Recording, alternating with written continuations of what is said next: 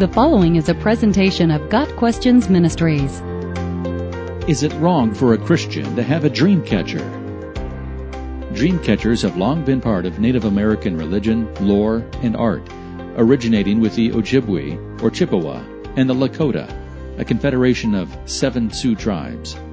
Dream catchers are webbed and beaded circles hung with feathers from the base of the circle. As one might suspect, the purpose of a dream catcher is to catch dreams, that is, to trap bad or evil dreams and channel good dreams to the sleeper. Dream catchers are usually placed in a window or above the bed, allowing the good dreams to drip down the feathers onto the sleeper below.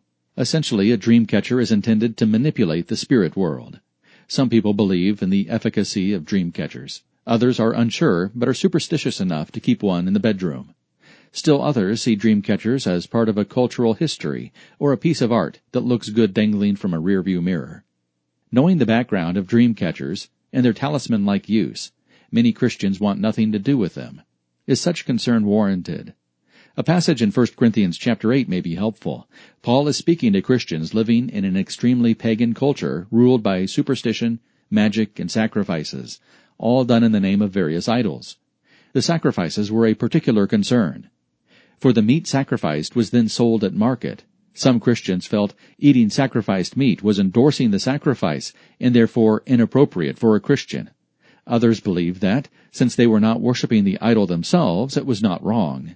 Paul's guidance was this there may be so called gods in heaven or on earth, as indeed there are many gods and many lords, yet for us there is one God, However, not all possess this knowledge, but some, through former association with idols, eat food as really offered to an idol, and their conscience being weak is defiled.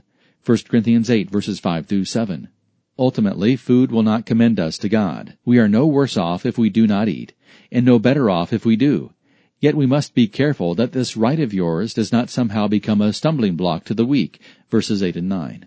Just as it was with meat associated with idolatry in the first century, so it is with superstitious objects in the 21st. The Christian understands that false gods are nothing, and that a dream catcher has no power in itself. The believer in Christ could easily see a dream catcher as nothing more than a craft or a cultural expression. However, before he buys a dream catcher and hangs it in the window, he should consider other people's reactions to it. Will others see it as a charm to manipulate the spirit world? Will someone assume the one in possession of a dream catcher approves of Indian religions? Keeping a dream catcher is a matter of conscience. As long as it is not used as a good luck charm, it is innocent enough. But consideration must be given to those we seek to minister to. Got Questions Ministry seeks to glorify the Lord Jesus Christ by providing biblical answers to today's questions.